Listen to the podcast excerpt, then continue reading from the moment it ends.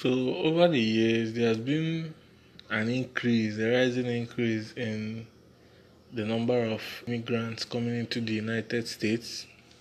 Now, this has posed some major challenges, especially to the economy and security, to be precise, because most of these people coming in they are from countries where anything goes and where they have a less value for human life. I'm sorry to use that raw word, but that's the truth. And they might do some things which inadvertently endangers the lives of Americans.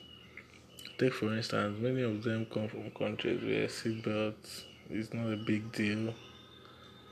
You can just drive anyhow do anything you want, scream, and do some nasty things. But also looking at it from the other angle, you notice that they are a source of cheap labor and impact positively on the economy due to their workforce and things like that. So it's a balance.